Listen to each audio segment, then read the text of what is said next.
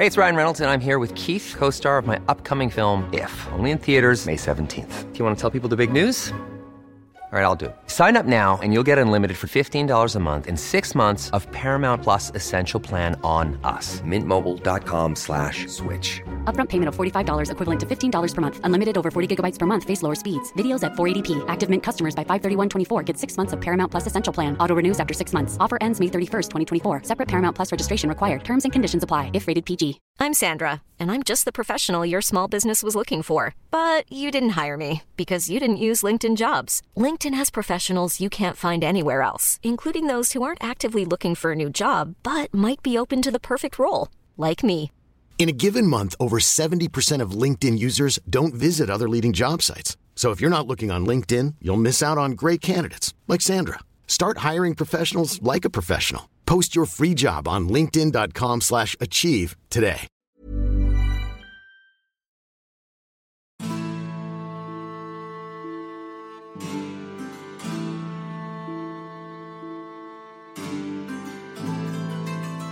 سلام اینجا پادکست معجونه اپیزود 19 هم. معجون یه گوشیدنی خوشمزه است با طعم تاریخ.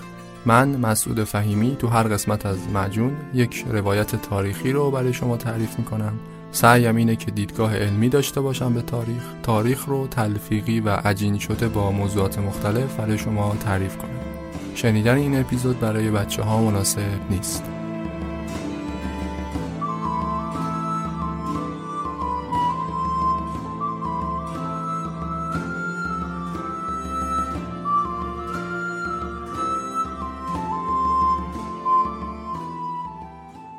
این اپیزود در ادامه اپیزود قبلیه. پس بهتره اگر قسمت قبلی رو گوش ندادید اول برید سراغ اون قسمت 18 رو بشنوید بعدش بیاد اینجا و قسمت 19 رو پلی کنید. اما خب به هر حال یه خلاصه بگم از قسمت قبلی. موضوع استالین بود. دبیر کل حزب کمونیست دومین رهبر شوروی. کسی که یکی از قدرتمندترین حاکمان تاریخ بوده. تأثیر مهمی داشته در زندگی میلیون ها انسان. جوزف استالین توی خانواده فقیر به دنیا آمد. اما کم کم راهش رو پیدا کرد بین انقلابیون روسیه. تو انقلاب اکتبر یکی از مهره های مهم بود و بعد از انقلاب هم به تبدیل شد به دست راست لنین. بعد از مرگ لنین استالین تونست رقباش رو برای جانشینی کنار بزنه. کسایی مثل تروتسکی و خیلی های دیگر رو کنار زد تا رسید به بالاترین جایگاه کشور. یه حکومت شدیداً دیکتاتورگونه و مخوف رو انداخت. یه پلیس مخفی داشت به نام NKVD هر نوع مخالفتی رو حتی قبل از وقوعش به شدت سرکوب می‌کردن. NKVD اردوگاه های کار اجباری رو پر کرد از زندانیان سیاسی. حتی مقامات حزب کمونیست و کسایی که تو انقلاب اکتبر نقش مهمی داشتن، کسایی که کمکش کردن به استالین به قدرت برسه، خیلی از اینا رو هم اعدام کرد. خلاصه استالین یک کشور نو ساخت، یک کشور سوسیالیستی، یک کشور صنعتی با یه ارتش مجهز و قدرتمند. شوروی تحت رهبری استالین تبدیل شد به یکی از ابرقدرت‌های دنیا. جنایات استالین رو مفصل تو قسمت قبلی توضیح دادیم. گفتیم که چه اتفاقاتی افتاد تو زمان شوروی استالین. رسیدیم به ابتدای دهه چل یعنی زمانی که جنگ جهانی دوم شروع شد. شوروی هم که خب نقش مهمی داشت تو سرنوشت این جنگ. ولی قبل از اینکه بریم سراغ تاریخ جنگ دوم یه مقدار از روابط بین المللی شوروی بگیم از دیپلماسی شوروی بگیم تو سالهای قبل از وقوع جنگ از انقلاب اکتبر تا آستانه جنگ جهانی دوم. روسیه بعد از انقلاب اکتبر عملا تبدیل شد به یک کشور تقریبا منزوی خصوصا در برابر کشورهای متفق. کمونیستا روسیه را از جنگ جهانی اول خارج کرده بودند. اصلا انقلاب اکتبر روسیه با کمک آلمانیا به پیروزی رسید. اینا همش دلایل کافی بود تا شوروی تازه تأسیس بشه دشمن متفقین. مخصوصا اینکه کشورهای متفق همون کشورهای سرمایهدار و امپریالیستی بودند که شوروی می‌خواست با انقلاب جهانی اونا رو نابود کنه. این بود که متفقین بعد از آلمان شکست خورده تو جنگ شوروی رو رقیب جدی می‌دیدن برای خودشون. از اون بر آلمان هم کشور دوست شوروی محسوب می‌شد. بعد از فروپاشی امپراتوری آلمان تو جنگ جهانی اول کمونیستها فرصت و مناسب دیدن تا انقلاب جهانیشون رو تو اروپای غربی از آلمان شروع کنن. حزب کمونیست و احزاب چپگرا تو آلمان شروع کردن به قدرت گرفتن. لوید جورج نخست وزیر بریتانیا گفته بود بزرگترین خطری که من برای دنیا می‌بینم اینه که آلمان بیاد تقدیر خودش رو با کمونیسم پیوند بزنه. تمام منابع و مغزها و توانایی های سازمانی این کشور یعنی آلمان در اختیار انقلابیون متعصب کمونیست قرار بگیره. کسایی که آرزو دارن جهان رو با اسلحه به تسخیر کمونیست در بیارن. این بزرگترین خطریه که دنیا رو تهدید می‌کنه.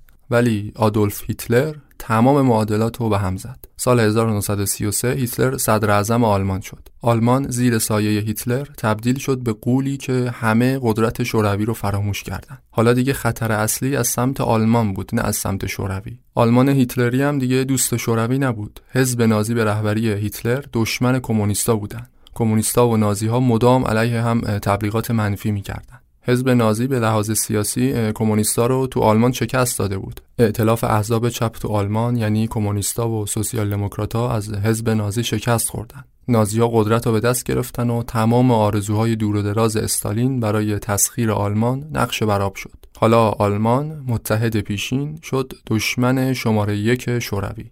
تمام قدرت های دنیا از سمت آلمان احساس خطر می‌کردن. احساس می‌کردن هیتلر دیر یا زود بهشون حمله می‌کنه. خلاصه اینجوری بود که شوروی و متفقین دوباره رفتن به سمت همدیگه به خاطر وجود یه دشمن مشترک به نام هیتلر. هیتلر دشمن بزرگی بود که به انزوای شوروی پایان داد. کشورهای انگلیس و فرانسه و آمریکا دوباره کنار شوروی قرار گرفتن. دقیقا مثل زمان تزار. ولی تو سال 1939 یه اتفاق عجیب افتاد. هیتلر و استالین یهو با همدیگه دوست شدن. آلمان و شوروی با همدیگه پیمان عدم تجاوز امضا کردند هیتلر بعد از اینکه اتریش و چکسلواکی رو تصرف کرده بود می‌خواست حمله کنه به لهستان. حمله آلمان به لهستان عملا شروع جنگ جهانی بود. آلمان قبل از حمله به لهستان با شوروی پیمان عدم تجاوز امضا کرد. چون که می‌دونست انگلیس و فرانسه قطعا ساکت نمیشینند به آلمان اعلام جنگ میدن برای همین اومد با شوروی پیمان عدم تجاوز امضا کرد که موقع جنگیدن با انگلیس و فرانسه خیالش حداقل از سمت شوروی راحت باشه. مولوتوف وزیر امور خارجه شوروی کسی بود که از طرف استالین نماینده شد این قرارداد رو امضا کنه. برای همین معروف شد به پیمان مولوتوف ریبنتروپ. استالین هم که از نیت هیتلر با خبر بود البته تا تونست ازش امتیاز گرفت.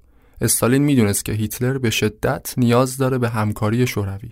اومد ارتش سرخ و تو حمله به لهستان مشارکت داد. البته حمله اصلی از طرف آلمان بود ولی شوروی هم از سمت شرق وارد خاک لهستان شد. یه تیک از خاک این کشور رو برداشت برای خودش. تسلط شوروی بر نیمه شرقی لهستان مقدمه شد برای تسلطش به کشورهای حوزه بالتیک. NKVD پلیس مخفی شوروی هم تو سرزمین های تازه فتح شده سریعا وارد می‌شد. مخالفان حکومت و افسران سابق ارتش سفید و که از روسیه فرار کرده بودن اینا رو شناسایی و دستگیر می‌کرد. خلاصه اینجوری استالین قلمرو کشورش رو گسترش داد. تقریبا رسوند به اندازه چیزی که زمان امپراتوری رومانوف ها بود. هیتلر هم در برابر همه این کشورگشایی ها ساکت نشست چون یه هدف بزرگتر رو دنبال می‌کرد. هیتلر و استالین بعد از تصرف لهستان تو اکتبر 1939 مخفیانه همدیگر را از نزدیک ملاقات کردند. در مورد احوال جنگ با همدیگه گفتگو کردند. حالا ممکنه بپرسید مگه آرمان کمونیستا این نبود که با انقلاب جهانی کشورهای دنیا را تصرف کنند مگه تجاوز به خاک کشورها کار امپریالیستا نبود چیزی که کمونیستا ازش نفرت داشتن چی شد پس اینجا که شوروی هم دیگه زیاد فرقی نکرد با آلمان. خب سیاست شوروی بعد از شروع جنگ جهانی دوم به کلی تغییر کرد. شعارهای میهن پرستانه چیزی که کمونیست‌ها ازش نفرت داشتن دوباره جایگاه پیدا کرد. استالین حتی کمیترن یا همون بین الملل سوم رو منحل کرد. البته یه جوری ماستمالی می‌کردن قضیه رو. می‌گفتن کشورها رو جاهایی مثل فنلاند و لهستان و اینا رو که اشغال می‌کنیم اینا رو اشغال می‌کنیم از مردمشون دفاع کنیم. ولی همه اینا شعار بود. فقط تو تجاوز شوروی به فنلاند بیشتر از 400 هزار کشته و مجروح رو دست فنلاندیا موند. جنگ شوروی با فنلاند و مفصل تو اپیزود 13 هم جنگ زمستان اونجا بررسیش کردیم. اینجا دیگه نمی‌خوام واردش بشم. همزمان که استالین در حال کشورگشایی بود خدای جنگ هیتلر گوی سبقت رو از استالین گرفت. داشت تو جبهه غرب به سرعت پیشروی می‌کرد. بعد از اتریش و چکسلواکی و لهستان تو یه سال و نیم اول جنگ دانمارک، نروژ، بلژیک، هلند، لوکزامبورگ و نهایتا فرانسه هم توسط ارتش آلمان اشغال شدند. حکومتاشون سقوط کردند. فقط انگلیس باقی مونده بود که داشت یه تنه در برابر آلمان مقاومت می‌کرد. چرچیل نخست وزیر بریتانیا به شدت کارش سخت شده بود در برابر هیتلر. مشاوران هیتلر بهش می‌گفتن که کار انگلیس تمومه. برای همین چرچیل سعی داشت یه جوری شوروی رو با سیاست وارد جنگ کنه. مدام یه گزارش هایی برای استالین میفرستاد که آره آلمان در حال تدارک حمله به شورویه. دست به جنبونید تا بریتانیا سقوط نکرده تو حمله با آلمان پیش دستی کنید. حداقل جنگیدن با آلمان تو دو تا جبهه راحتتر نسبت به وقتی که بخوای یه تنه باهاش بجنگی. استالین ولی حرف چرچیل رو باور نمی‌کرد. جاسوسای شوروی بهش گفته بودن هیتلر به شوروی حمله می‌کنه ولی حداقل تا سال 1942 توانش رو نداره. هیتلر تا وقتی که تو جبهه غرب کامل پیروز نشه هیچ وقت همچین حماقتی نمی‌کنه بیاد به خاک شوروی تجاوز کنه. استالین فکر می‌کرد چرچیل به خاطر اینکه خودش داره شکست می‌خوره می‌خواد یه جوری با اطلاعات غلط پای شوروی رو بکشونه وسط جنگ. تا اینجوری انگلیسی ها رو نجات بده. برای همین حرفای چرچیل رو زیاد جدی نمی‌گرفت. البته به هیتلر هم اعتماد نداشت. ارتش سرخ از ماهها قبل از حمله آلمان تو آماده باش کامل بود. تمرکز ارتش تو مرزهای غربی کشور بود. ولی آمادگی ارتش شوروی تهاجمی ترین ارتش جهان آمادگیشون به حد کافی نبود. چون که فکر می‌کردن آلمان حداقل تا سال 1942 توان حمله به شوروی رو نداره. ولی هیتلر هم تحرکات ارتش سرخ رو با دقت زیر نظر داشت. همه این تمرکز ارتش سرخ تو مرزهای غربی نمی‌تونست صرفا به خاطر دفاع باشه. هیتلر به این خیال بود که استالین قصد تجاوز با آلمان رو داره. شاید فکرش هم فکر غلطی نبوده. به هر حال بعد از اینکه آلمان یونان رو هم تصرف کرد پایگاه های انگلیس تو مصر رو هم از بین برد دیگه کار اروپا رو تموم شده می‌دید. برای همین هیتلر تصمیم گرفت بره سراغ قول مرحله آخر. تصمیم گرفت تو جنگ با شوروی پیش قدم بشه. هیتلر مثل همیشه غیر قابل پیش بینی و برقاسا عمل کرد. ساعت سه صبح 21 جوان که فرداش می‌خواست بشه 22 جوان سال 1941 استالین رو از خواب بیدار کردن گفتن تلفن باد کار داره. اونور خط ژوکوف بود فرمانده کل ارتش سرخ. بهش گفت که آلمانیا دارن شهرهای ما رو بمبارون می‌کنن. عملیات بارباروسا هجوم گسترده و غیر قابل وصف ورماخت ارتش آلمان به خاک شوروی آغاز شد.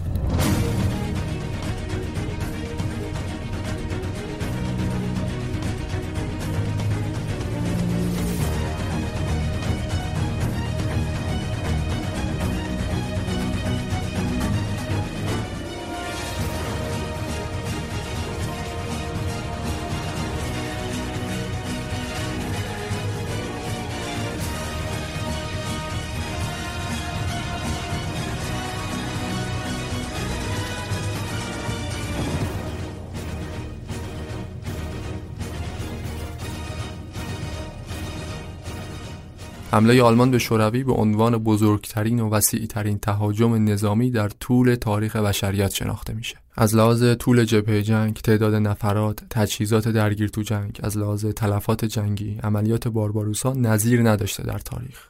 ارتش آلمان جبهه شرق و به طول حدود 3000 کیلومتر ایجاد کرد. البته نیروهای آلمان از امتداد این خط فراتر هم رفتن. آلمان با 153 لشکر یه چیزی حدود 3 میلیون نیروی نظامی بیش از نیم میلیون وسیله نقلیه موتوری هجوم عجیب و بی‌سابقه‌ای رو راه انداخت به سمت شوروی. دولت رومانی و فنلاند هم تو این جنگ به آلمانیا کمک کردند قوای متحد نیروهای محور به یه چیزی حدود 3 میلیون و 800 هزار نفر می‌رسید. طرف مقابل شوروی ولی درست معلوم نبود چقدر نیروی آماده داره.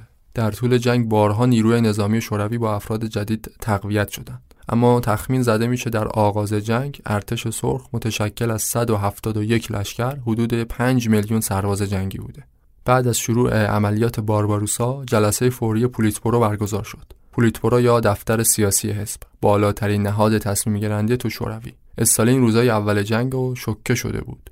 به خاطر حمله برقاسای هیتلر. میگن استالین اصلا توقع حمله هیتلر رو نداشت. حداقل به این زودی توقعش رو نداشت. برای همین چند روزی رو دچار بیتفاوتی شد. از همه کنارگیری کرد. تو جلسات پولیتبورو غایب بود. حتی به کاخ کرملین هم نمی اومد تو اتاق کارش خودش رو حبس کرده بود چند روز. در قیاب استالین هم کسی جرأت اینو نداشت که بدون هماهنگی چیزی رو امضا کنه یا دستوری رو بده. همینطور که اوضاع پایتخت به هم ریخته بود ارتش آلمان از زمین و هوا به سرعت پیشروی می‌کرد. نیروی هوایی آلمان تمام فرودگاه های مهم شوروی رو بمبارون کرد جوری که نبرد هوایی با آلمان غیر ممکن باشه. نیروی هوایی شوروی بزرگترین نیروی هوایی بین تمام ارتشهای جهان بود. تو هفته های اول جنگ به طور کامل فلج شد. فقط تو دو هفته شروع حمله آلمان شوروی بیش از نیم میلیون تلفات داد. تهاجمی ترین ارتش جهان توانی نداشت برای مقاومت. آلمان ارتش سه میلیون نفری رو تقسیم کرد به سه گروه تا از سه نقطه تو خاک شوروی پیشروی کنند اول از شمال وارد نواحی حوزه بالتیک شدند شهر لنینگراد رو محاصره کردند دوم از جنوب وارد اوکراین و منطقه قفقاز شدند بخش اصلی ارتش هم از مرکز داشت به سمت مسکو پیشروی می‌کرد. هدف آلمانیا این بود که طی سه چهار ماه قبل از رسیدن زمستون مسکو رو تصرف کنند یک ماه بعد از شروع جنگ ارتش آلمان رسید به نزدیکی های مسکو. زمانی که تلفات شوروی مرز میلیون رو رد کرده بود. آلمان از دم درو می‌کرد میومد جلو. بخش جنوبی ارتش آلمان که اوکراین رو تصرف کرده بود آزوقه میفرستاد برای بخشای دیگه. تو قسمت های شمالی تر روسیه از آزوقه و مواد غذایی زیاد خبری نبود. ارتش سرخ وقتی می‌دید که مقاومت دیگه فایده ای نداره هر شهری رو که می‌خواستن تخلیه کنن قبلش هر چی که بود با خودشون میبردن. شهرهای خودشون رو به دست خودشون غارت می‌کردن که آلمانیا چیزی گیرشون نیاد. آلمان هم برای اینکه با کمبود مواد غذایی روبرو نشه مجبور بود بیشتر از نواحی جنوب فشار بیاره که از اونجا آزوقه لازم برای بخشای دیگه ارتش مهیا بشه. برای همین ارتش آلمان حدود چهار ماه پشت دروازه های مسکو معطل شد. تو این چهار ماه حمله رو بیشتر از سمت جنوب متمرکز کردن. البته حمله آلمانیا اولش اونقدر سریع و برقاسا بود که روزها فرصت نمی‌کردن خودشون رو جمع جور کنن. ارتش سرخ به سرعت عقب نشینی می‌کرد. حتی یه سری از تجهیزات جنگیشون میافتاد دست آلمانیا. مثلا تو همین نبرد اوکراین حدود 600 هزار سرباز شوروی اسیر آلمان شدند. هزاران تانک و هواپیمای شوروی افتاد دست ارتش آلمان. استالین بعدا بعضی از این فرمانده های شوروی رو که عقب نشینی می‌کردن و تسلیم می‌شدن بعدا باهاشون تصفیه حساب کرد. تو مناطقی مثل اوکراین یا قفقاز مخالفان رژیم شوروی زیاد بودند. اینا بعضیاشون با آلمانیا حتی همکاری هم می‌کردن. NKVD پلیس مخفی شوروی بعد از جنگ همه این خائنین رو به حساب خودش به سزای عملشون رسوند. تسلیم عقب نشینی اسارت اینا هیچ جایگاهی نداشت تو مرام ارتش سرخ. باید تا آخرین نفس می جنگیدن. طبق قانون هر نظامی که اسیر می‌شد تمام حقوق شهروندی رو ازش سلب می‌کردن. خانوادهش هم در امان نبودن. تو همین راستا یک فرمان نظامی مشهوری هم میده استالین که جلوتر را بهش می‌رسیم. حتی پسر ارشد استالین یاکوف هم تو جنگ اسیر شد. آلمانیا پیشنهاد دادن یاکوف رو حاضرن با یک ژنرال آلمانی معاوضه کنن ولی استالین این پیشنهاد رو رد کرد. گفت من یک صدفان و با یک ژنرال معاوضه نمی کنم. پسر من فقط یه سربازه. همه یه سربازای شوروی هم مثل فرزندان من هستن. آخرش هم پسرش یاکوف موقع فرار از بند آلمانیا کشته میشه. تو زمان جنگ دیگه سوسیالیسم معنایی نداشت. میهن پرستی و ملیگرایی حرف اولو می‌زد. شعارهای حکومت کاملا از این رو به اون رو شدن. دستگاه پروپاگاندای شوروی تا دیروز داشت ایدئولوژی های کمونیست رو تو بوغو کرنا می‌کرد ولی یهو تغییر موزه داد. شعار ملیگرایی سر داد. مدام احساسات مردم رو تحریک می‌کردند که آره ما باید از میهنمون دفاع کنیم. باید آلمانی های متجاوز رو بیرون کنیم. حتی ارزش های مذهبی دوباره جایگاه پیدا کرد. طبق برنامه استالین قرار بود تا 1943 آخرین معبد مذهبی بسته بشه. آخرین کشیش هم نابود بشه. یعنی پایان کامل دین و مذهب تو روسیه. ولی با شروع جنگ معابد و کلیساها دوباره بازگشایی شدند. کشیش ها از زندان آزاد شدند. شمایل و های مذهبی دوباره برگشتن سر جاشون. مراسم های مذهبی دعاهای دست جمعی پرشورتر از قبل برگزار می‌شد. تبلیغات رژیم روی این موضوع متمرکز شد که همه باید برای پیروزی وطن دعا کنند. انگار همه فراموش کرده بودند که دین افیون جامعه بود.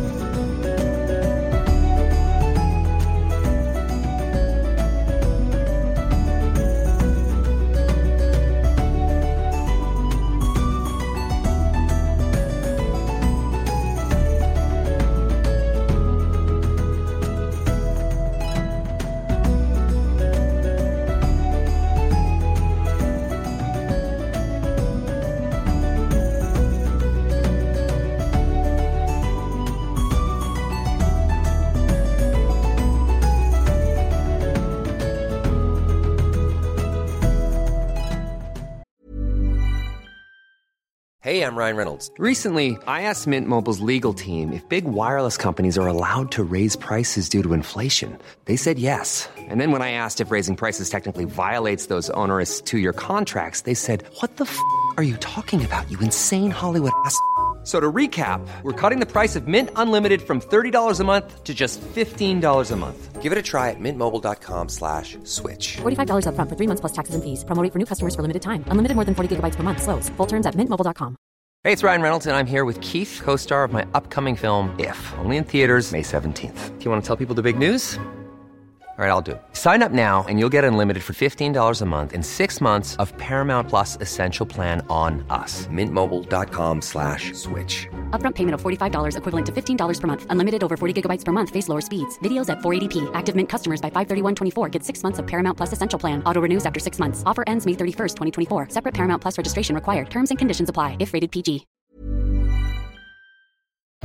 استالین چند روز بعد از شروع حمله آلمان که از انزوا خارج شد فرماندهی کل قوا رو رسما به عهده گرفت. کسی که به خاطر نقص عضو از خدمت تو ارتش تزار معاف شده بود حالا فرمانده کل تهاجمی ترین ارتش جهان بود. ماه اکتبر ورماخت دیگه رسیده بود به پشت دروازه های مسکو. آلمانیا ماهها بود که حمله به مسکو را شروع کرده بودند ولی مقاومت دیوانوار ارتش سرخ تو مرزهای مسکو تمومی نداشت. هدفشون این بود که هر طور شده ارتش آلمانو تا فرارسیدن فصل سرما معطل کنن. اگر مسکو قبل از زمستون تصرف می‌شد سقوط رژیم شوروی تقریبا حتمی بود. ماه اکتبر و نوامبر دیگه اوج حمله های آلمان بود به سمت مسکو. تا جایی پیش رفتن که فقط 20 دقیقه فاصله بود تا کاخ کرملین. دیگه چیزی نمونده بود که مسکو تصرف بشه. حتی هواپیماهای آلمانی تو آسمون مسکو پرواز می‌کردند روسا تا اون موقع بیش از 3 میلیون تلفات داده بودند از 500 هزار مدافع شهر مسکو کمتر از 100 هزار تاشون باقی موندن.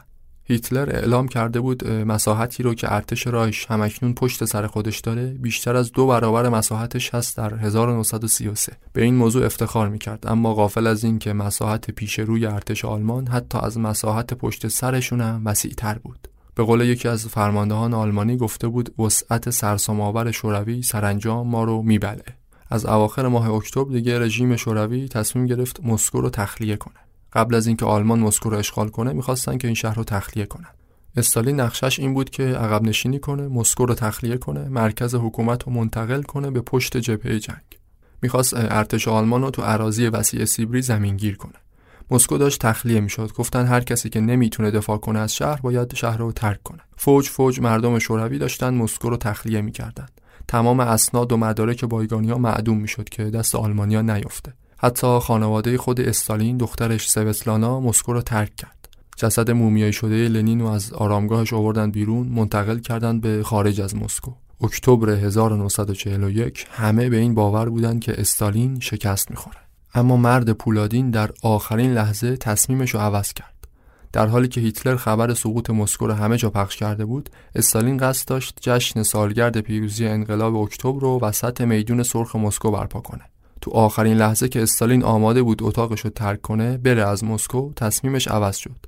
رفت چراغ و شومینه اتاقش رو دوباره روشن کرد گفت که ما هیچ جا نمیریم. مسکو رو تسلیم نمی کنیم میمونیم میجنگیم یا میمیریم یا پیروز میشیم. در عین ناباوری ارتش آلمان در برابر مقاومت افسانه‌ای ارتش سرخ مقهور شد. با فرارسیدن ماه دسامبر ارتش آلمان پشت دروازه های مسکو متوقف شد. بارش بی امان برف و بارون جاده های گلی منتهی به مسکو رو شبیه باطلاق کرده بود. پیشروی نیروهای آلمان خیلی کند شد. به گل نشستن. از اون بر سرما متحد دیگه شوروی بود. آلمانی اصلا برای جنگیدن تو سرما آماده نبودن. سرمای سخت مسکو که از راه رسید زمینگیرشون کرد. سوخت تو باک تانکاشون یخ می‌زد. سربازا از سرما تلف می‌شدن. سربازه که 6 ماه بود بدون وقفه بیشتر از 500 کیلومتر پیشروی کرده بودن تو خاک شوروی. هیچ لباس گرمی یا آمادگی خاصی برای جنگیدن تو فصل سرما نداشتن چون تصورشون این بود که قبل از زمستون شوروی رو تصرف می‌کنن. اینجا بود که استالین نیروهای تازه نفسش رو وارد میدون کرد. ژوکوف فرمانده کل ارتش سرخ بارها به استالین توصیه کرده بود مدافعان بیرمق مسکو رو با نیروهای تازه نفس جایگزین کنه. اما استالین به حرفش گوش نداده بود. گذاشت ارتش سرخ تا جای ممکن با نبرد فرسایشی آلمانیا را پشت دروازه‌های مسکو معطل کنند وقتی سرمای طاقت فرسا از راه رسید استالین با نیروهای تازه نفس که از سیبری می اومدن یورش آورد به سمت نیروهای آلمان. نبرد مسکو یورش بی سابقه ارتش سرخ به نیروهای آلمان آغاز شد. بیشتر از 100 لشکر تو این نبرد شرکت داشتند. سرمای سخت مسکو و کسرت نفرات شوروی عواملی بود که آلمانا رو گرفتار کرد. به گفته خود آلمانیا در آغاز عملیات بارباروسا فقط 200 لشکر از شوروی در برابر ارتش رایش حضور داشتند. اما تو ماه سپتامبر بعد از تلفات سنگین ارتش سرخ 360 لشکر از شوروی در مقابل آلمان می جنگید. استالین عادت داشت. بلد بود. بلد بود چطور میلیون ها نفر رو برای آرمان های وطن برای آرمان های حزب قربانی کنه. به هر حال آلمان تو نبرد مسکو شکست خورد و مجبور شد به عقب نشینی. استالین موفق شد به طرز معجزه آسایی شوروی رو از شکست حتمی تو جنگ نجات بده. سنگین ترین تلفات رو به ارتش شکست ناپذیر آلمان وارد کرد.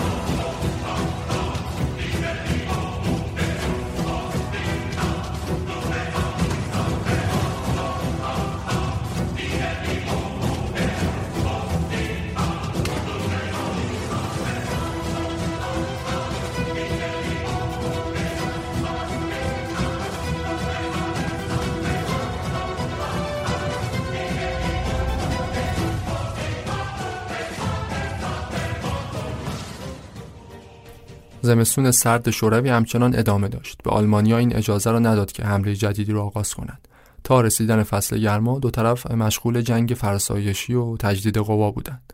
البته هنوز مناطق مهمی از شوروی دست نیروهای آلمان بود. شهر لنینگراد محاصره آلمانیا بود. اوکراین هم که سقوط کرده بود. به علاوه مناطق حوزه بالتیک و بلاروس. حدود یه سالی از آغاز تهاجم آلمان میگذشت. هیتلر می‌خواست تهاجم جدیدی رو آغاز کنه به سمت شوروی. این بار می‌خواست حملاتش رو معطوف کنه به جنوب روسیه. اوکراین رو که تصرف کرده بودن می‌خواستن وارد مناطق قفقاز بشن. شهرهای مهم این منطقه رو تو حاشیه رود ولگا تصرف کنن. یعنی شهر استالینگراد و میادین نفت باکو که اهمیت زیادی داشتن.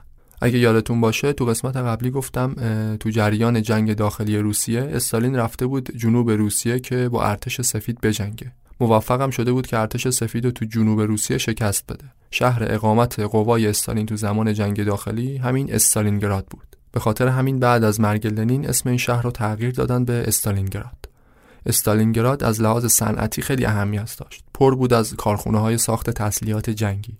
از اون بر برای آلمان تصرف استالینگراد مقدمه می‌شد برای تصرف میادین نفت باکو که اهمیت زیادی داشت برای هیتلر. برای ادامه جنگ ارتش آلمان نیاز شدید داشت به نفت. خلاصه جوان 1942 ارتش آلمان هجوم گسترده خودش رو به سمت حاشیه رود ولگا در جنوب روسیه آغاز کرد. اسمش بود عملیات مورد آبی. ارتش ششم آلمان ارتش تصرف کننده اوکراین حمله را آغاز کرد ارتش چهارم هم به کمکش اومد از جوان تا آگوست 1942 ارتش ششم و چهارم با پشتیبانی نیروهای رومانی و ایتالیا همینطور تو خاک شوروی پیشروی کردند. شهرهای مهمی مثل رستوف رو اشغال کردند تا اینکه تو ماه آگوست رسیدند به حاشیه رود ولگا در شمال شهر استالینگراد. رود ولگا طولانی ترین و پرآبترین رود قاره اروپا است. از میان شهر استالینگراد عبور می‌کنه. این شهر رو تقسیم می‌کنه به دو ناحیه شرقی و غربی. تاکتیک روسا این بود که نیروهاشون رو متمرکز کنن تو ساحل شرقی رود ولگا یعنی نیمه شرقی استالینگراد ساحل غربی ولگا هم بارها در طول نبرد بین نیروهای آلمان و شوروی جابجا شد نبرد استالینگراد یکی از مهمترین یا شاید پر اهمیتترین نبرد در طول تاریخ جنگ جهانی دومه تو این نبرد تقریبا 6 ماهه حدود دو میلیون نفر درگیر بودند شاید اهمیتش نمی رسید به نبرد مسکو اما از لحاظ تلفات جنگی تعداد نفرات درگیر تو جنگ طول جبهه جنگ بزرگترین و بی سابقه ترین نبرد در طول جنگ جهانی دوم بود. خط نبرد زمینی خارج و داخل شهر استالینگراد در طول بیش از 500 کیلومتر ادامه داشت. روسها قصد داشتن شهر رو تخلیه کنند اما عده زیادی از غیر نظامی ها موندن تو شهر. یا نتونستن فرار کنند به دلیل سرعت عمل آلمانیا یا خودشون می‌خواستن که از شهر دفاع کنند هیتلر قبل از حمله به شهر گفته بود بعد از تصرف استالینگراد همه جمعیت اون باید قتل عام بشن. چون استالینگراد جمعیت کاملا کمونیستی داره. این حرفا روحیه میهن پرستی روسها رو تشدید می‌کرد. تو شهر استالینگراد حتی زنها و کودکها مشغول شدن به ساخت سنگر برای دفاع از شهر. هر کسی رو که می‌تونست تفنگ دستش بگیره برای جنگیدن آماده کردن. 27 جولای جوزف استالین دستور مهمی را صادر کرد. یک فرمان نظامی مشهور به نام فرمان 227 یا دستور یک قدم به عقب برنگرد. طبق این دستور هر فرمانده یا افسر نظامی اگر تصمیم به عقب نشینی غیرقانونی می گرفت مجرم شناخته می شد. تو دادگاه نظامی محاکمه می شد. حتی یه سری واحدایی از ارتش و سرخ سازماندهی شدن که اگه یه سری خواستن عقب نشینی کنن اینا اجازه داشتن به نیروهای خودی شلیک کنن. ماه آگوست نیروهای آلمان رسیدن به مرزهای شهر استالینگراد. اما قصد داشتن حمله به استالینگراد رو با نبرد هوایی آغاز کنند. نیروی هوایی آلمان جهنمی خلق کرد تو استالینگراد که تاریخ تا به حال نظیرش رو ندیده بود. نبرد هوایی استالینگراد بزرگترین نبرد هوایی در طول تاریخ بشریت شناخته میشه. حتی بزرگتر و وسیعتر از نبرد هوایی تو لندن. بیش از هزار تن هزار تن بمب فقط طی دو روز آلمانیا ریختن رو سر استالینگراد. حجم عظیمی از مواد سوخته و مشتعل مثل مذاب روانه شدن تو کوچه و خیابونا. حتی تهمونده این مواد مثل غیر داغ تو رودخونه ولگا هم سرازیر شد. آسمون شهر کلا به رنگ قرمز در اومده بود. حملات هوایی آلمان تا 25 آگوست ادامه داشت. آتیش تو زمین و هوا خاموشی نداشت. حمله بی امان آلمان شهر رو تبدیل کرد به یک ویرانه. روزها هرچند روی زمین استحکامات دفاعی وسیعی داشتند اما تو نورد هوایی تقریبا حرفی برای گفتن نداشتن به جز راکت اندازای زمین به هوا روزها دیگه کار خاصی نتونستن بکنن. آسمون استالینگراد کاملا تحت کنترل ارتش آلمان بود.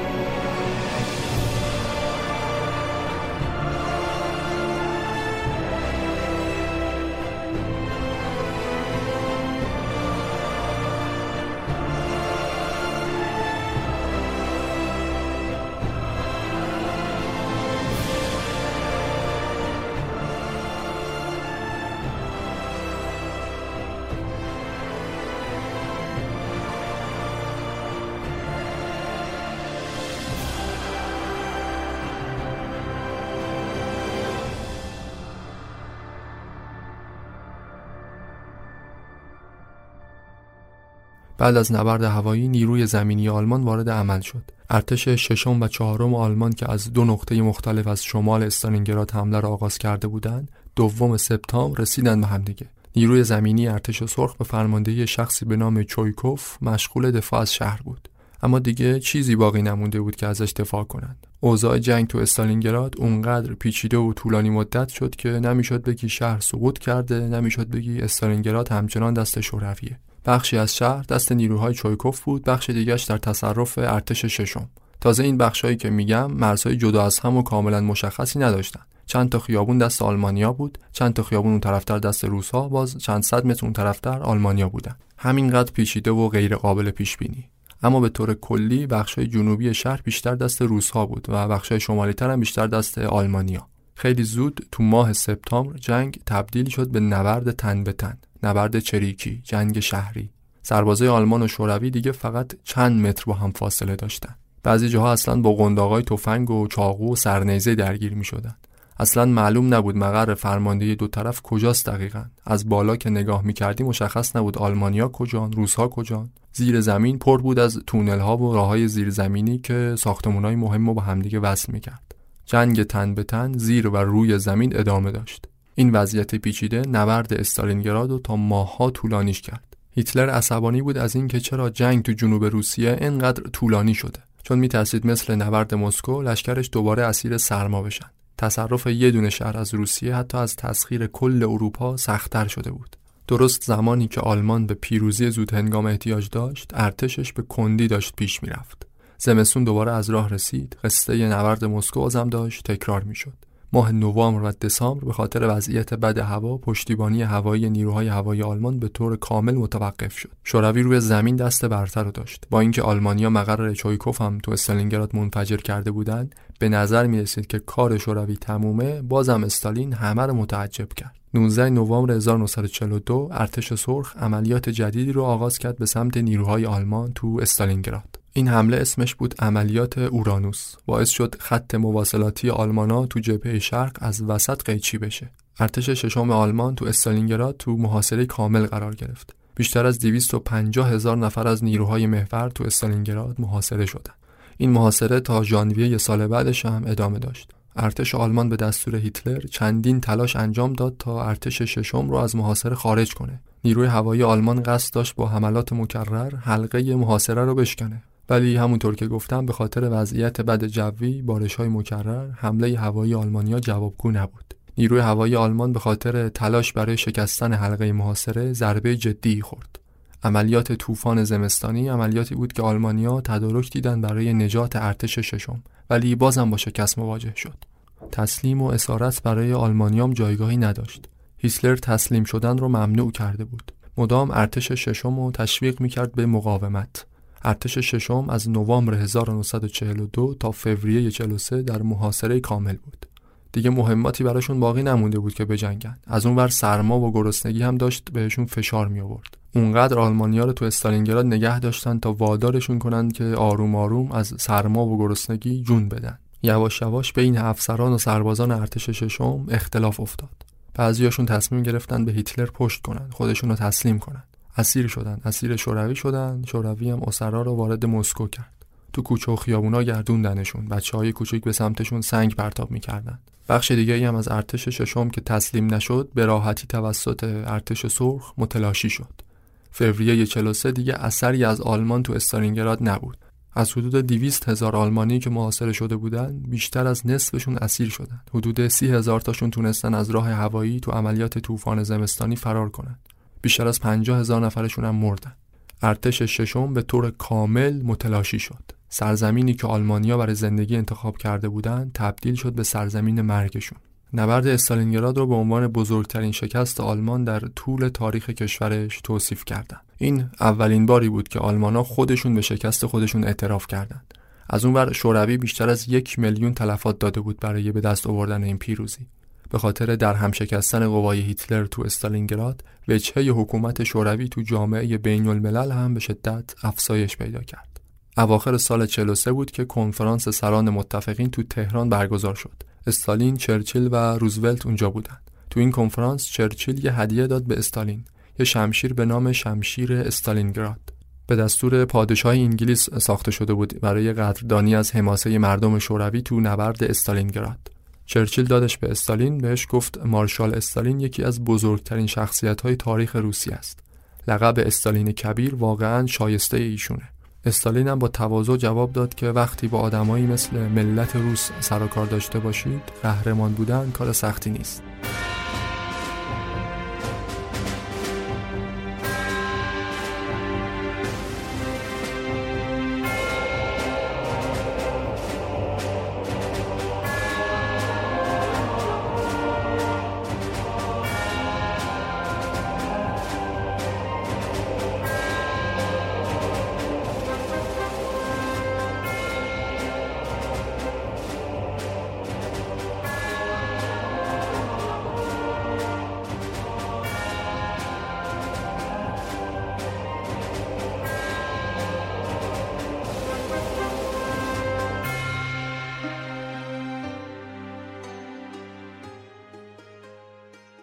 نابودی کامل ارتش ششم شکست عملیات مورد آبی کمر هیتلر رو شکست. به نظر می رسید که دیگه آلمان تو جبهه شرق شانسی نداشته باشه.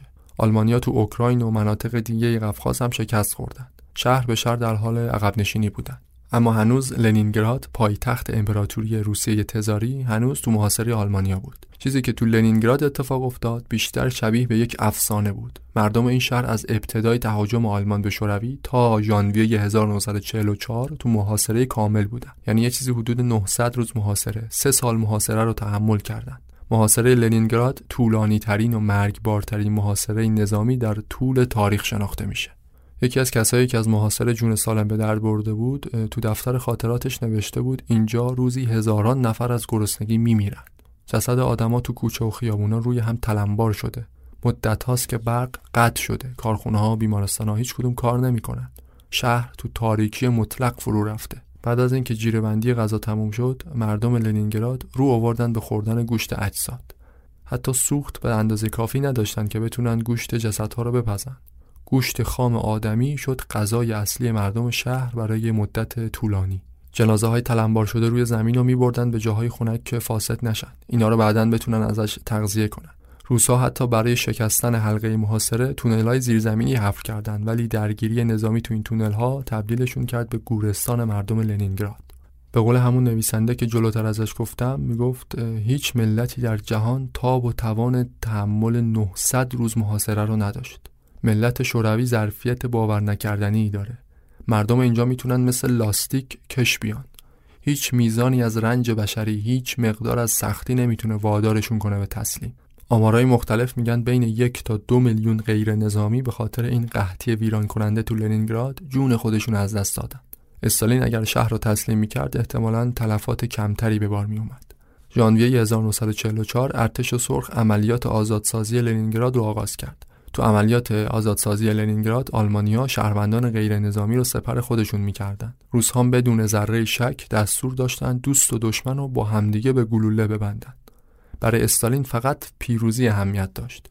یک قدم به عقب برنگرد. دستور داده بود با تمام قدرت بتازید به آلمانیا و همراهانشون.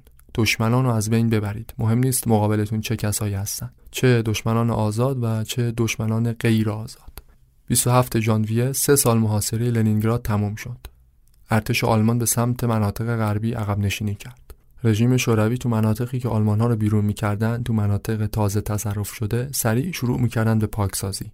عناصر مخالف رو شناسایی می‌کردن به طور گسترده دستگیر و اعدام. کسایی که با آلمان ها همکاری کرده بودند کسایی که تسلیم شده بودند تو جنگ همه. مثلا تو لهستان حدود 20 هزار اسیر جنگی رو کشتن. تو جنوب روسیه که اصلا نسل کشی رو انداختن.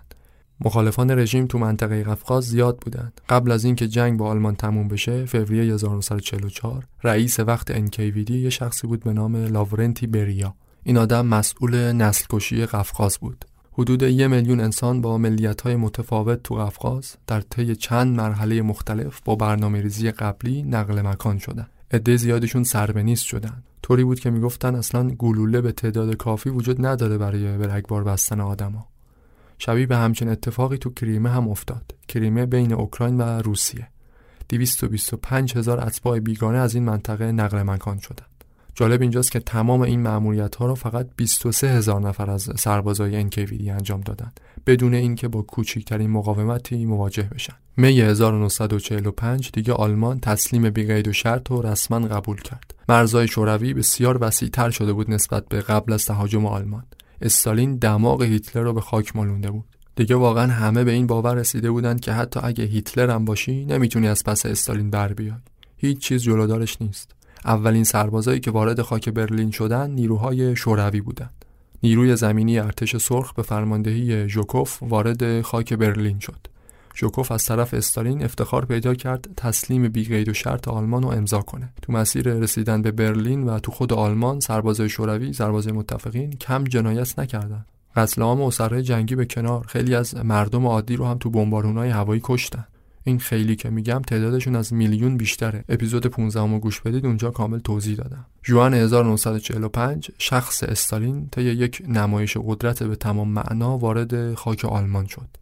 17 هزار مأمور NKVD مسیر حرکت استالین رو از مسکو به آلمان محافظت می‌کردند.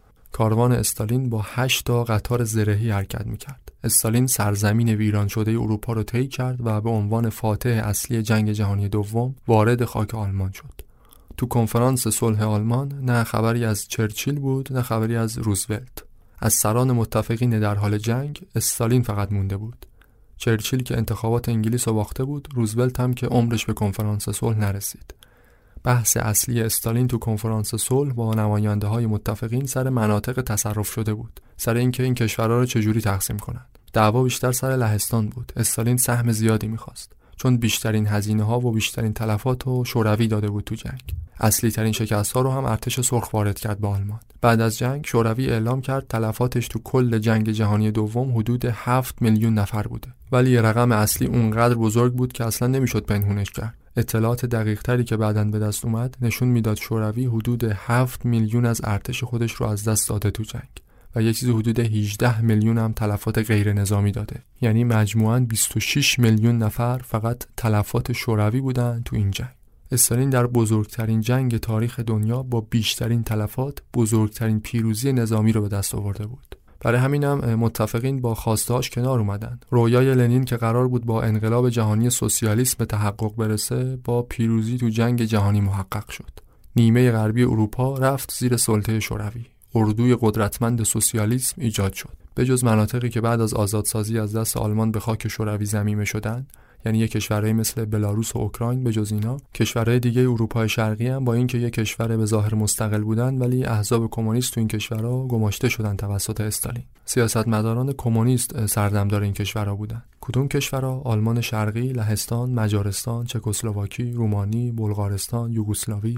اینا همه کشورهای وابسته به شوروی بودن که حزب کمونیست داشت توشون حکومت می‌کرد. تازه مناطق شرق رو هم به این قلم رو اضافه کنید. شوروی تو جنگ با ژاپن هم فاتح میدان شد. ژاپن فتح آمریکا بود البته ولی اون مناطقی رو که ژاپنیا تو جنگشون با روسیه تزاری تصرف کرده بودن استالین فرصت رو مناسب دید به ژاپن حمله کرد اون مناطق رو دوباره ازشون پس گرفت. سه چهار سال بعدش هم که ماو تو چین به قدرت رسید چین کمونیستی رو پایگذاری کرد بعدش هم که کره شمالی کمونیستی شد.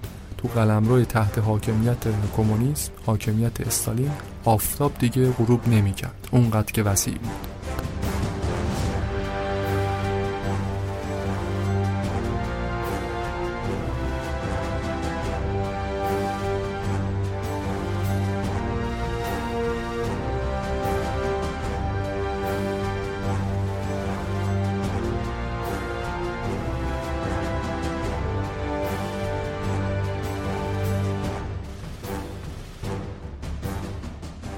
تاریخ جنگ جهانی دوم خیلی مفصل تر البته. من خیلی خلاصه ازش رد شدم. تو پادکست های دیگه که موضوع اصلشون همینه می‌تونید بشنوید. جنگ که تموم شد خفقان دوباره شدت گرفت تو شوروی. پاکسازی ها دوباره شروع شد. البته تموم نشده بود که شروع بشه. فقط تو زمان جنگ مقدار کم تر شده بود. حتی یه سری از آدمایی که تو زمان جنگ جزء حلقه آدمای نزدیک به استالین بودن بعد از جنگ مغضوب استالین شدن. یه کسایی مثل مولوتوف وزیر خارجه که از مقامش خلع شد. یا ژوکوف فرمانده ارتش سرخ کسی که متبهرترین فرمانده نیروی زمینی در کل ارتشهای دنیا لقب گرفت. یه چنین افرادی رو که تو زمان جنگ نقش مهمی داشتن استالین بعد از جنگ دیگه زیاد تحویلشون نمی گرفت یه کسی مثل مولوتوف که اصلا نماد تعامل با غرب بود. ولی استالین بعد از جنگ دیگه پرده آهنین درست کرده بود دور اردوی سوسیالیسم. دیگه نیازی به تعامل با غرب نداشت. پس مولوتوف یه مهره به درد نخور بود. قرارداد با آلمان هم دیگه باید تقصیرش کردن یکی میافتاد دیگه. چه کسی بهتر از مولوتوف؟ شاید اگر چند روزی رو بیشتر زنده میموند استالین مولوتوف طعم زندان و اعدام رو هم میچشید. خیلی از افسران و سربازان ارتش هم به جرم خیانت اعدام شدند. به خاطر اینکه فرمان یک قدم به عقب برنگرد رو نقض کرده بودند. تسلیم دشمن شدن یا اسیر شدند از هر صد اسیر شوروی تو جنگ فقط سه نفرشون زنده برگشتن. اسرای شوروی بعد از برگشتن تازه تو کشور خودشون دوباره اسیر می شدن. چون اسارت و تسلیم جرم بود. 126 هزار اسیر برگشته از جنگ وارد اردوگاه های کار اجباری شدند به جرم خیانت به کشور. بعد از جنگ دیگه واقعا قدرت استالین غیر قابل وصف بود. چه داخل شوروی چه تو دنیای بین الملل خبر اینکه آمریکا به بمب اتمی رسیده استالین رو به وحشت انداخت. می‌دونست اگه رویای تسلط به کل دنیا رو داره باید به این سلاح جدید برسه هر طور که هست. برای همین تمام امکانات و تجهیزات و دانشمندان شوروی رو بسیج کرد. هر چی زودتر به سلاح هسته‌ای دست پیدا کند.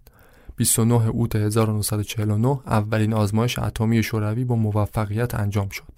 حالا دیگه تو نبرد تسلیحاتی استالین چیزی از آمریکا کم نداشت. مسئله دیگه ای که استالین باهاش مواجه بود مسئله یهودیان بود مسئله اسرائیل.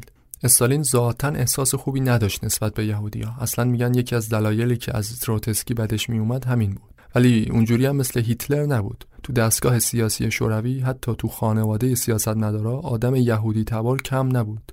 حتی داماد خود استالین هم یهودی بود. یعنی نوه استالین پسر سوتلانا تبارش یهودی بوده. تو زمان تأسیس اسرائیل هم نماینده شوروی تو سازمان ملل حمایت کرد از صهیونیستا. از تشکیل یه حکومت مستقل به نام اسرائیل حمایت کرد. استالین به این فکر بود که حکومت اسرائیل رو تبدیل کنه به یک حکومت وابسته به شوروی. اسرائیل بشه پایگاه استالین تو منطقه خاورمیانه. خاورمیانه که استالین نفوذ خاصی نداشت اونجا. ولی بعدش یه مسئله جدید پیش اومد. کمیته ضد فاشیست یهودیان. یه عده از یهودیای روسیه بودن عمدتا تو بلاروس و اوکراین. استالین متوجه شد اینا گرایشات استقلال طلبی هست بینشون. ناسیونالیستن. از طرف آمریکا حمایت میشن. البته خودش اینطوری مطرح می‌کرد. از اونورم سیاست غربگرایانه اسرائیل باعث شد شوروی روی کردش رو نسبت به یهودیا تغییر بده. سیاست یهود ستیزانه در پیش بگیره. شروع کردن به دستگیری گسترده یهودیای سرشناس تو روسیه. حتی استالین طرحی رو در نظر داشت که یهودیا رو از کل قلمرو شوروی جمعآوری کنه منتقل کنه به سیبری. تقریبا شبیه به همون بلایی که سر مخالفانشون تو قفقاز آوردن تو خلال جنگ جهانی دوم. می‌خواستن همون بلا رو سر یهودیان بیارن ولی عمر استالین کفاف نداد همچین برنامه ای رو اجرا کنه. حکومت شوروی تو سالهای پایانی عمر استالین شباهت کمی داشت به اوایل حکومتش. دیگه خبری از زندگی ساده و فروتنانه مسئولین کشور نبود. اون اوایل خانواده مسئولین هم مثل مردم می اومدن تو صف مواد غذایی وای میستادن. ولی دیگه خبری از این چیزا نبود. سیاستمداران بلندپایه رژیم تو ویلاهای اختصاصی زندگی می‌کردند با خودروهای اعیانی رفت آمد می‌کردند در فساد مالی و فساد اخلاقی غرق شده بودند حتی خانواده خود استالین پسر دومش واسیلی آدم دائم المستی بود. فساد مالی و فساد اخلاقیش زبان زده همه بود. آرمانهای میهن پرستی، سلسله مراتب نظامی، چیزایی که کمونیستها ازش نفرت داشتن، ارزشهای نظام شوروی شدن. کمیسر خلق دوباره اسمش شد وزیر، کمیسریا هم دوباره اسمش شد وزارت خونه. هر روزی که میگذشت حکومت استالین شبیه تر می‌شد به حکومت تزار. یه حکومت تمامیت خواه که خودش رو سردمدار مبارزه با امپریالیسم می‌دونست حالا دنبال اهداف امپریالیستی هم بود. استالین در ابتدای دهه 50 همه چیز داشت. همه چیز برای تصرف دنیا را در اختیار داشت. نیرومندترین ارتش جهان رو داشت بمب اتم داشت. دو تا حلقه موشکی بسیار قدرتمند و پیچیده داشت که از مسکو محافظت می‌کردند. یک سوم جمعیت جهان هم زیر پرچمش بود. همه چیز مهیا بود براش. استالین ابتدای دهه پنجاه چیزی رو در ذهن داشت که قبلتر چنگیزخان مغول ناپل اون بناپارت و آدولف هیتلر بهش فکر می‌کردن یعنی استیلای مطلق بر تمام کشورهای کره زمین. تأسیس جمهوری شوروی جهانی. و این هدف حاصل نمی‌شد مگر با جنگ جهانی سوم استالین سال 51 تو جلسه محرمانه با رهبران حزب کمونیست چکسلواکی گفته بود مناسب ترین فرصت برای حمله به اروپای سرمایهداری فرا رسیده. جنگ کره ضعف آمریکا رو به ما نشون داد. اردوی سوسیالیسم دست بالا رو داره. برای وارد کردن ضربه سرنوشت ساز به اروپای سرمایهداری بهترین فرصت الان. امکان واقعی برای برقراری سوسیالیسم در تمام اروپا پدید اومده. بی خود نبود که قبلتر به مولوتوف هم گفته بود جنگ جهانی اول دنیا را از شر سرمایه‌دارها رها کرد. جنگ دوم باعث شد نظام سوسیالیستی به وجود بیاد و جنگ سوم کار امپریالیسم رو برای همیشه یه سره می‌کنه. اما مرگ تنها دشمنی بود که استالین حریفش نشد. اکتبر 1952 کنگره 17 هم برگزار شد. آخرین کنگره که استالین در اون حضور داشت و سخنرانی هم کرد. حتی به خاطر ضعف جسمانی تقاضا کرد اونو از دبیر کلی حزب معافش کنند موقع سخنرانی به وضوح می‌شد ضعف جسمانیش رو دید. هفتاد سال رو دیگه رد کرده بود. البته تاریخ تولدی که برای استالین ذکر می‌شد همین الان هم تو ویکیپدیا و خیلی جای دیگه هست یک تاریخ تولد جعلی بود که خود استالین درستش کرد. دو سال زودتر از تاریخ تولد اصلیش بود یعنی اون تاریخی که تو اپیزود قبلی گفتیم. اما به هر حال سال 53 هفتاد سال رو رد کرده بود. 28 فوریه تا 4 صبح سران پولیتبورو پیش استالین بودند. دور همی دوستانه ای بود. یه نوشیدنی سبکی هم خوردن. بعدش استالین رفت تو اتاقش رفت و دیگه هرگز بیرون نیومد. در مورد مرگ استالین روایت های مختلفی نقل شده. حتی میگن مرگش توطعی بوده که رئیس وقت انکیویدی لاورنتی بریا نقشش رو چیده. اما به هر حال علت مرگش خونریزی مغزی اعلام شد. صبح روز بعدش هیچ خبری از استالین نشد. کسی هم جرأت نداشت بره تو اتاقش. خلاصه هر طور که شده به یه روایت یکی از محافظاش به یه روایت دیگه یکی از خدمتکارا رفت تو اتاق. مرد پولادین رو دید که افتاده کف اتاق. خودشو خیس کرده. چند ساعت طول کشید تا بمیره. چندین ساعت با مرگ دست و پنجه نرم کرد. انگار مرگم به زحمت می‌تونست بهش غلبه کنه. لاورنتی بریا و نیکیتا خروشوف مقامات پولیتورو بودن. اولین مقاماتی بودن که رسیدن بالای سر استالین.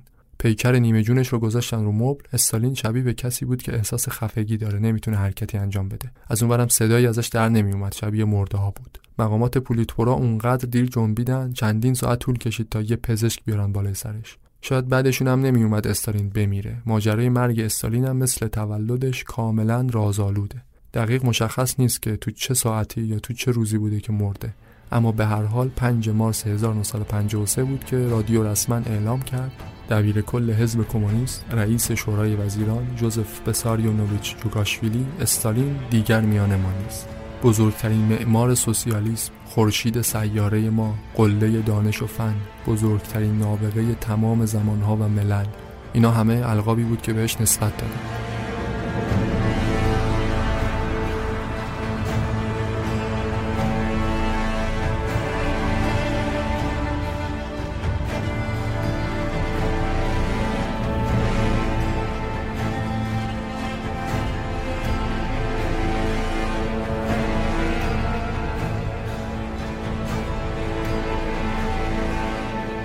جنازه استالین مثل جنازه لنین مومیایی شد. لباس نظامی تن جسدش کردن با سردوشی ها و دکمه از جنس طلا. گذاشتنش تو آرامگاه لنین. البته بعد از یه مراسم وداع مجلل تو مراسم وداع با پیکر استالین فوجی از مردم عادی هم حضور داشتن. حتی هزاران نفر به خاطر ازدهام و شلوغی تو مراسم وداع زیر دست و پا له شدن و مردن. جسد استالین هم تو لحظه آخر داشت قربانی می‌گرفت به نظر می رسید پیکر استالین تا دهه ها بعد از مرگش مورد تکریم و احترام قرار بگیره. به خاطر کیش شخصیتی که استالین در طی سه دهه تسلط مطلقش تو کشور ایجاد کرده بود. اما فقط هشت سال بعد از مرگ استالین بود که دبیر کل حزب کمونیست نیکیتا خروشوف دستور داد جسد استالین و شبونه از مقبره لنین بیرون بیارن. مثل یه آدم معمولی کنار دیوار کاخ کرملین دفنش کردن. حتی مجسمه های قولپیکر استالین و تو گرجستان و تو استالینگراد اینا رو هم پایین انداختن. اسم شهر استالینگراد رو هم عوض کردن. سوتلانا دختر استالین مجبور شد فرار کنه از روسیه. رفت پناهنده آمریکا شد. پسرش واسیلی از ارتش خلع مقام شد. فقط یک ماه بعد از مرگ پدرش دستگیر شد و بعدش هم تبعیدش کرد. این پایان مرد پولادین بود. بدون شک تأثیرگذارترین شخصیت در قرن بیستم. استالین مرد و جامعه شوروی خیلی سریع وارد مرحله استالین زدایی شد. تا بتونه به حیات خودش ادامه بده. شوروی باقی موند و تا چهار دهه بعد از مرگ استالین هم به حیات خودش ادامه داد.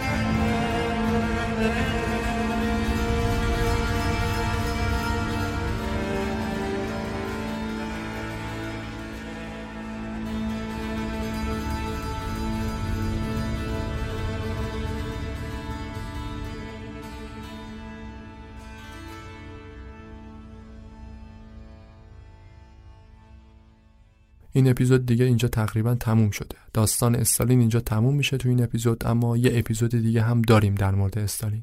قسمت بعدیه که حدود دو ماه دیگه منتشر میشه. اونجا دیگه فقط تحلیل و بررسیه قصه استالین رو اینجا بستیم. فقط خبر بعد این که حدود دو ماهی رو متاسفانه اپیزود جدید نداریم. اپیزود بعدی میره برای مرداد ماه 1400 اینجا بازم تشکر می‌کنم از همه کسایی که محبت خودشون رو دریق نمی‌کنن از پادکست مجون چه با حمایت مالی از پادکست چه با معرفی و به اشتراک گذاشتن پادکست. لینک حمایت از پادکست مجون رو تو قسمت توضیحات قرار دادم. لینک شبکه های اجتماعی مجون هم همونجا هست. مطالب مرتبط با هر اپیزود رو تو صفحه اینستاگرام و توییتر مجون به مرور منتشر می‌کنیم. فقط یه خواهش دیگه ای دارم ازتون. لینک یک پرسشنامه رو گذاشتم در توضیحات اپیزود. خواهشم اینه که در حد دو سه دقیقه وقت بگذارید. این پرسشنامه رو جواب بدید. برای ادامه روند تولید پادکست بهبود کیفیت پادکست بهش نیاز داریم. دم همگی گرم. آرزوی بهترینا رو دارم براتون. شاد باشید و پیروز.